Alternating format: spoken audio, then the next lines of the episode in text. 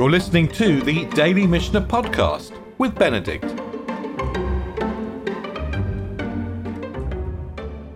When we started the seventh chapter of uh, the Mishnah of Shabbat, we began with a principle just about um, obligations to bring a, a sin offering, depending on what kind of circumstances we might, uh, in, in what kind of circumstances we might forget Shabbat. And that Mishnah introduced the idea that there are certain primary labors or primary acts of creation that we refrain from on Shabbat. And the Mishnah taught that if we know it's Shabbat and we perform many of these acts on many Shabbatot, we bring a chatat, bring a singing offering for each primary labor.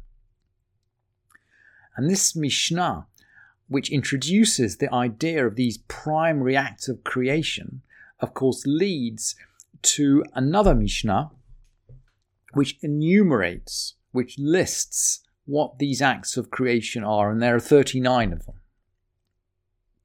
Now, these 39 acts of creation are connected with the, um, with the building of the tabernacle. The Talmud learns this out just from the verses. And I, I brought, I mean, there are many, many places, by the way, both in Ki Tisa, around Ki Tisa, particularly where the parallels between building the tabernacle and keeping Shabbat are are outlined. I just brought you a couple of pasukim from the beginning of Vayakel because that is where the narrative of constructing the tabernacle begins. And it's very interesting. Vayakel Moshe, Moshe gathers all the congregation together and he's going to tell them to, to begin, he's going to tell them to build a tabernacle, but he begins by saying, Six days, on six days work shall be done. The seventh day is holy.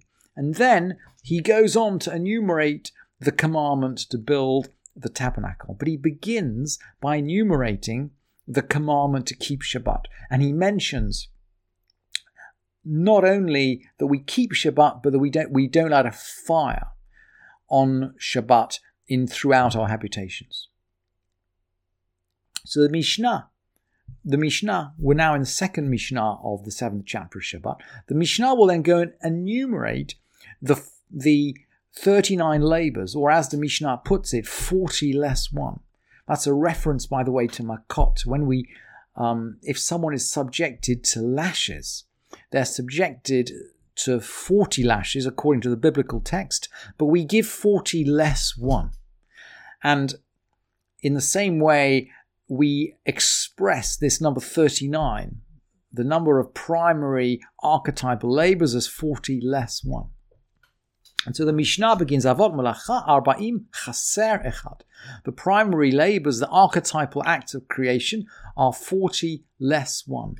And you'll see that they're laid out in some kind of sequence of activity that corresponds broadly to the sort of sequences of activity that we might carry out in daily life. So, um, Hazorea v'choresh v'hakotzer v'hamamer hadash hadash v'hazore v'haboreh v'hatochen v'hamar v'hamaraked v'halash v'haofe.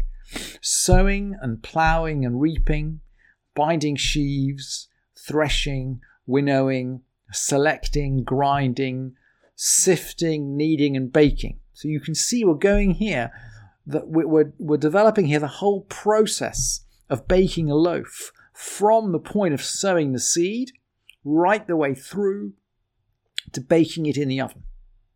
And it's the same, by the way, with construction and materials. So, hagozezit had semer, hamul shearing wool, bleaching it, hackling it, dyeing it, spinning it, weaving it, making loops to connect it together, weaving two threads together, separating it out two threads, tying and untying, sewing two stitches, tearing in order to, to, to tearing in order to sew two stitches. Again, we are going through here the whole process of building up a cloth garment from the very, very beginning of shearing the sheep right the way through to sewing it or taking it apart in order to sew it better. And then, having outlined what we need to do to make food what we need to do to make clothes. And maybe this is connected to the tabernacle, but also you can see this is connected in some way to basic human needs. And this is how the Mishnah seems to be laying out these 39 um, cardinal acts. Now we're going to go on to writing if we if we can eat and if we can clothe ourselves, the next question is can we write? And of course, writing begins with hunting. Ve'ashochto oro hakotev shtei lichtov shtei. We're going to hunt a deer. We're going to slaughter it. We're going to flay it. We're going to salt it. We're going to cure its hide. And then we scrape it and we cut it up and at this point, we have something we can write on. So we're going to write two letters, or we might erase in order to write two letters. I mentioned, by the way, yesterday, I thought that erasing was not a primary act. I, I thought it was a secondary act uh, derived from writing, but it is actually a primary act all on its own. Writing two letters, somehow writing one letter is not sufficient to be a creative act, but writing two letters is. And the Gemara derives this actually from marks that were put on the the um, slats that surrounded the tabernacle, and they'd put one mark on each slat in order to connect one one slat to the other. Once you've got two marks, you can you can essentially lay out the order of the slats. So we eat, we dress ourselves, and then we write. Interest. So writing is a somehow a fundamental activity, and then we have some other activities which are connected to construction building, tearing down, extinguishing, lighting. Interesting that extinguishing is before lighting, as if perhaps extinguishing here refers to extinguishing in order to light, just as rubbing out refers to rubbing out in order to write. Uh, sorry, extinguishing refers to extinguishing in order to light, perhaps, just as erasing refers to erasing in order to write striking with a striking with a hammer, hammer kebabatish.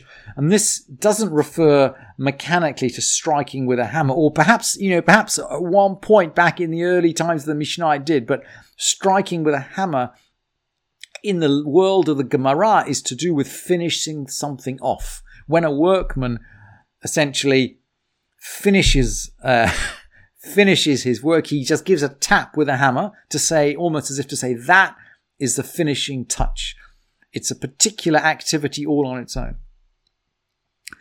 And just as um, Hamakiba Patish, striking with a hammer, is a particular activity all on its own, so is the last one in the list, which is the first one mentioned in the Mishnah of Shabbat, so we're going back right to the beginning of the tractate now. The last one in the list is the first one mentioned, and the first one which we delve into in detail in the Mishnah of Shabbat. Hamotzi merushut lirushut, someone who carries from one domain to the other, say from the private to the public. The householder standing inside his doorway, the poor man outside, one of them reaches in or one of them reaches out with an object. That's the first archetypal act which the Mishnah describes. And interestingly, it's the last one in this list. And then the Mishnah concludes as it began, These are the 40 primary labors, less one. It, I mean, I'm intrigued by the fact that this Mishnah, which is really the core of the whole of the tractate of Shabbat, does not appear at the beginning of the tractate. And we remember we began with examples of caring. We didn't, but we did not begin by laying out this overall structure. And it's not quite, it's really not quite clear to me why this appears now, but I might point out to you that we have here a string of three Mishnayot which lay out general principles. We've had the Mishnah we learned yesterday, which was the principle of how we um, how how we enumerate the sin offerings that are required if we forget is Shabbat. We have the principle of the 39 labors. And then there's one more principle coming up, which is in the next Mishnah, which goes back to the principle of carrying. And once we've laid out these three principles, we then go back into a more extended, a more extended discussion about other kinds of carrying. So perhaps, I mean, perhaps these three sets of principles which seem to fit together, maybe they're just connected to the fact that in this early part of the tractate, we are really exploring the question of carrying. And the next Mishnah, we're only going to look at two Mishnayot today. We can't deal with three Mishnayot. The next Mishnah is the principle of what is a meaningful quantity of stuff or of something to be carried. So we learned that we don't carry from the private to the public domain on Shabbat or vice versa. But what does carry? And we've learned about the kinds of objects which can and cannot be carried. So clothing can be, you know, clothing is not an issue, but a load is an issue. But we haven't learnt about quantity. How much do we need to carry in order to transgress the prohibition on carrying on Shabbat? And this is the third principle which the Mishnah is going to enumerate. The odd klal acher amru, and one more principle. They said, the sages said, Kol hakasher hatzniya umatznim kamohu v'hotzio b'shabbat chayav alav chatat. Something which is worthy to be stored, something which is worth storing. And people generally store things like it. So it's not just that I think it's store, worth storing and you think it's worth storing, but people store it if someone carries it out on Shabbat, they're liable to a sin offering. So maybe, I don't know, a loaf of bread. You keep a loaf of bread. And we don't carry it out on Shabbat. But the Mishnah says, the Mishnah then goes on to say, Vechol, Vechol, she'eino kasher hatzniya, anything which is not worth storing. Ve'ein matzne'in kamohu, and we don't store it. I mean, so going back to the analogy of the loaf of bread, let's talk about crumbs. We don't store crumbs. It's not worth storing a few crumbs. Something which is not stored and not fit to be stored, eino chayav, ela hamatznio. Someone who carries it out on Shabbat isn't liable to a sin offering, with one exception, with the exception of someone who does store it. So if you were someone who had an amazing crumb collection, for some reason crumbs are important to you. Crumbs are something that you store. Maybe the rest of the population doesn't store, but you store them on Shabbat. Then for you to carry them out on Shabbat would require, if you forgot it was Shabbat and you carried them out, you you'd be required to bring a sin offering. And someone else, by the way, who carried out the same crumbs would not be liable. The, in other words, the only person, in the, in the case of something which is not generally stored, the only person who's liable is the person who does somehow like storing it. So it's a situation dependent halacha.